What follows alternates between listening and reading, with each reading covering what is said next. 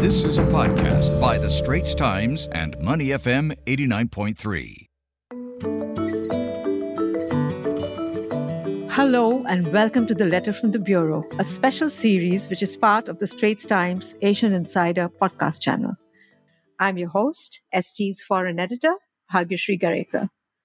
Now, the Letter from the Bureau is meant to be a detour, a scenic detour from the raging news of the day we like to talk about life as it goes on amid all the crises around us. I chat each month with one of ST's 30 odd correspondents in 15 cities across the Asia Pacific, the United States, and Europe. And they share with you interesting trends and events unfolding in their countries. In our 10th episode, we are speaking with ST's Australia correspondent, Jonathan Pearlman in Sydney. It's good to have you on the show, Jonathan. Hi, Bhagya. Thanks so much. Great to be here. So, how is Sydney doing? Is it beginning to wake up now after this, you know, nearly two year long slumber that it's been in uh, during the COVID 19 pandemic? Yes, thankfully it is starting to wake up. It's been a sort of fitful wake up. There've been a lot of stops and starts. You know, the big restart was really supposed to to, to be at the end of last year, um, and then the Omicron wave came on and uh, suddenly things slowed down again. But now Sydney is returning to normal, um, and you know international travel is, is, fully back on. Tourists and and um, workers and uh, visitors are welcome from everywhere. The restrictions are continually being eased, and there really aren't too many of them left. So it's great to see Sydney bouncing back, but the Omicron outbreak is is still on it's very much with us. Schools, for instance, are continually closing. It's really rife amongst children and the unvaccinated. So the health aspects have been okay and life is returning to normal, but it's, you know, it's certainly, we're still in a, in the middle of a pandemic. So that's good to hear. And I'm sure, uh, you know, big source of relief for everyone, despite, you know, mm. the hmm. caveat surrounding the Omicron, uh, which we have here in Singapore as well, by the way. So Yep. Yeah. Uh, now, in your recent article for the Straits Times, Jonathan, you wrote about a new attraction that's opened up in Sydney, and uh, you know, just as conveniently as Australia begins welcoming visitors again. So, tell us a bit about it. Yeah. So, I wanted to write about this new walk that's opened up um, that goes from two of Sydney's um, and really Australia's most famous beaches, from Bondi Beach to Manly Beach. Um, obviously, you can you can do the walk in either direction, and it ends up being about eighty kilometres. But the aim of the walk is to hug the coastline mm-hmm. and really lead you along the harbour foreshore all the way all the way really around uh, around virtually almost all the way around the harbour. Now, you know, Sydney's harbour is, is famous and it's really the sort of kind of visual heart of the city. But for years, it's only, you know, there have been lots of walks scattered around the harbour and they're spectacular. But often only locals know about these walks and um, you know you sort of do a short walk in a nice harbourside suburb and then you finish the walk and you, and you go home or go back to your hotel and what this has done is connect all those various walks so that you can do the entire walk you can do bits of it you can do it in days. But it's really um, it's really an incredible way to see diverse parts of the city but also see some of the most beautiful parts of the city which tend to be crowded around uh, that you know which tend to be around the harbour. That sounds really attractive jonathan. Are you a local yourself I am a local. Um, I am. So lots of these little walks were familiar to me. Uh-huh. Um, not all of them, but I am local. And, you know, walking around the harbour and walking around the sort of waterside parts of Sydney is, you know, it's one of the great uh, joys of living in Sydney. But this is 80 kilometers, right? I mean, you know, it, so, I mean, have you done it yourself?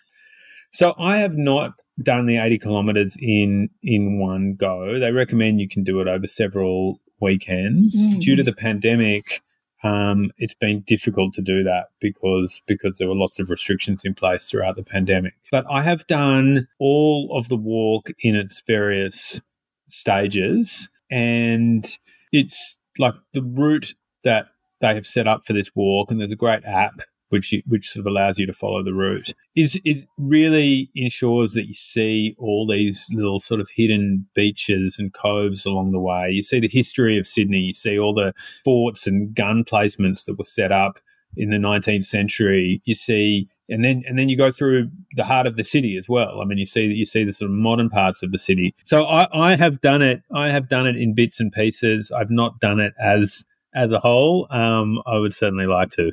Yeah, I mean, I consider myself as something of a walker, so I'm surely tempted, uh, going by the way you're describing it. And actually, in your in your piece, you you quoted a former defense minister, if I remember correctly, yeah. and you said he he called it a must-do for walkers everywhere in the world. Uh, you know, I was just wondering, is, is he just being patriotic and you know doing his bit to uphold Australian tourism? I don't think he is. I think he he and, and another Labor staffer who used to work for for Kevin Rudd um, were really instrumental in creating this walk.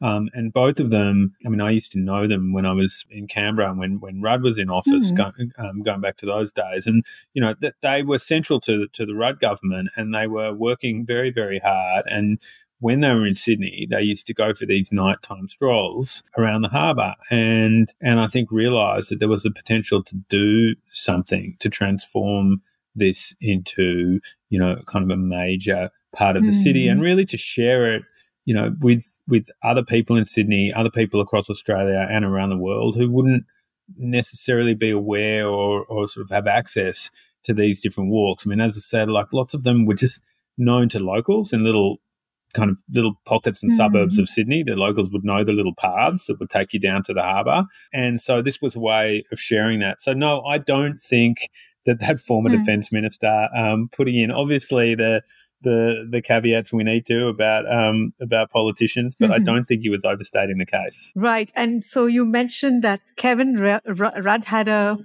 uh, sort of part formulating it too. So maybe it's on his list of recommendations. I'm guessing it was his staffer. It was his, his one staffer. of his, his okay. one of his advisors. Yeah. Okay. So now you say that some of it, you know, some of this walk goes around places which are connected to the past, to Australia's deep Aboriginal past, as well as, uh, you know, yeah. the more recent, yeah, uh, perhaps the colonial or war era past. And then you say that it goes past uh, Australia's most expensive home and that's nearly $100 billion, yeah? Yes, that's right. And it goes past the, uh, you know, the home of the official residence of the prime minister. That's right. And, and in, in Kirribilli, it goes past the official residence of the Prime Minister, the official residence in Sydney of the Governor General, and it goes past, I'll just note, the home of a former Prime Minister, Malcolm Turnbull, who's one of the wealthiest Prime Ministers that Australia's ever had, and lives mm. in a in a in a lovely um, harbourside home. Okay, so interesting. So I imagine when, if especially at this time, if walkers are you know doing their stroll past these landmarks, uh, there's pretty good reason to discuss at least a couple of things which are so much in the news. So naturally, I'm talking about Australia's property prices. Do they have a bottom? And then, uh, you know, the impending election. What, what's what's the latest on both these fronts, Jonathan? Yeah, I think I think that's true, and I mean, as we've discussed, I mean, this walk not only gives you an insight into the sort of history of Sydney, but also into the present, and, and a big part of of the, the kind of present scene in terms of Australia's economy and politics is its housing because of the spectacular boom that has gone on for years in Australia, mm. off the back of low interest rates, but also off the back of Australia's incredibly strong economy. You know, for, for, we had a mm-hmm. brief recession during the pandemic, but but before that, we had the longest run of anywhere in the world, almost 30 years of continuous mm-hmm. growth. Um, and it's just amazing. It is. And, and, and you see it on this walk. I mean, you see these spectacular houses, and they are worth an, you know, a fortune. Um, Point Piper, this little kind of suburb that juts out into the harbour, you walk along there, and that area has a median house price of over $10 million. The average house price there is over $10 million. Um, it's, it's, that's, wow. you know, that's remarkable um, property, but it is, uh, it's, it's, it's booming and it's still been booming and interest rates are at record lows. And the government, um, or at least the, the central bank, has so far not really intervened. Um, you know, the strong property prices cause high consumer sentiment that keeps people spending. and it's it's kind of it's a hard thing for the economy to find an, an off ramp from it. In mm-hmm. terms of the in terms of the politics, we are about to enter an election campaign. Scott Morrison, the Prime Minister, is due to call it as, as, as, we talk, due to call it any day. And property prices will be will be a part of that election, but but other issues are going to be obviously handling of the pandemic and the rising inflation is is, is probably the biggest issue here right now, um, as in around as it is around the world. Um, petrol prices are at record highs. Mm. Food prices are growing quickly, and so you know the election's really going to revolve around that. Right, and and how the governments handle COVID too, I guess. So these kinds of issues, yeah, everywhere around the world. This podcast is available on our Awedio app. That's A W E D I O. Like us and rate us. And now back to our podcast episode. What do you think are know, the Prime Minister Scott Morrison's chances? The, the you know the, the, obvious indicator to use is the opinion polls, and they do not mm-hmm. look good for Scott Morrison at the moment. The coalition, his his ruling coalition, trails the Labor opposition party by about forty five to fifty five percent, and that has been fairly consistent for a long time now. So mm-hmm. that trend is is is not a blip; it's set in. Um, I think more worryingly for Scott Morrison his own personal approval ratings have gone down a lot. And, you know, sometimes, you know, some, sometimes a, a prime minister's popularity can help rescue a struggling party at elections. Mm. And hmm. Morrison is not going to have that advantage at this election. I mean, him and the Labor leader Anthony Albanese are now equal footing in terms of preferred prime minister. That's a really worrying sign for Scott Morrison. Mm. I'd say three things that can that, that could still save him at this point. The first is mm-hmm. um, Australia's just released a budget, pre-election budget, and that could help him in the polls. He's done a lot to try to help people with their cost of living expenses. Secondly, is the election cam- campaign itself. Morrison showed in the last election campaign that he's he's a strong campaigner and he's going to you know he, he's going to try to paint Anthony Albanese as as a risk um, and really um, kind of try to mount mm. some sort of fear campaign around the Labor leader.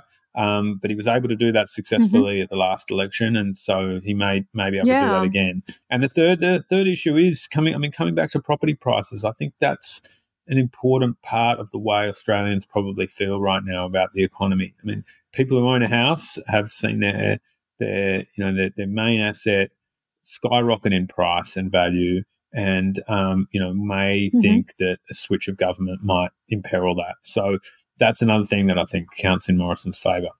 Right. So, so despite that big gap in the polls, then he could kind of come from behind as he did. He could. exactly. That's exactly right? right? He came from behind in the last election. Mm. He's certainly the mm. underdog going into this election, and um, and and I I personally think there are important differences with the last election. You know, when when Labor at that point were really offering big bold policies, a really kind of nation changing agenda. Well, they haven't done that this time, mm-hmm. you know, so they've gone for very small targets. They're really just copying and, and sort of nodding their heads every time Scott Morrison speaks. That's making it very hard for Morrison to kind of paint them as a risk or run scare campaigns because there's not much to point to. I mean, most of the major policies that the government's adopted in this term um, have been endorsed right. by Labor. Right. So it's going to make things more difficult for Morrison in this campaign. So I believe that should extend to, you know, the government's policy on relations with China, which have been rocky, but uh, I believe there's like a public consensus around the way uh, Morrison government's carried itself. And the other one would be the war, the yeah. war in Ukraine. Yeah, there is consensus on China policy here. I mean, Morrison and the coalition have tried to paint Labor as soft on China. Um, it hasn't really worked, and in, in, fact, it led to this incredible backlash, including mm. you know hmm. Australia, the head of Australia's spy agency, who doesn't usually kind of come out of the shadows very much, um, but even he's raised mm. concerns about um, politicizing national security. So that didn't really work. I mean, Labor have been fairly strong on national security and, and, and, and on China policy. They've attacked some of Morrison's mm-hmm. style, and I think you will see a slight change of approach if Labor gets in. but yeah, I mean, as you say, there's a there's a public consensus. I mean, polls show that Australians in recent years have sort of um, their views of China have changed. They view China as a threat and not just as a sort of great economic partner. And those public views are kind of feeding into the political rhetoric that we're hearing from Canberra. Right. And back to the more wholesome topic of tourism. I'm just wondering so the economy is all good despite two years of COVID. Mm at least in, in, in the broad, broad way. But what about the tourism industry in particular? Obviously, when Australia shut itself off completely during COVID-19, that must have been tough.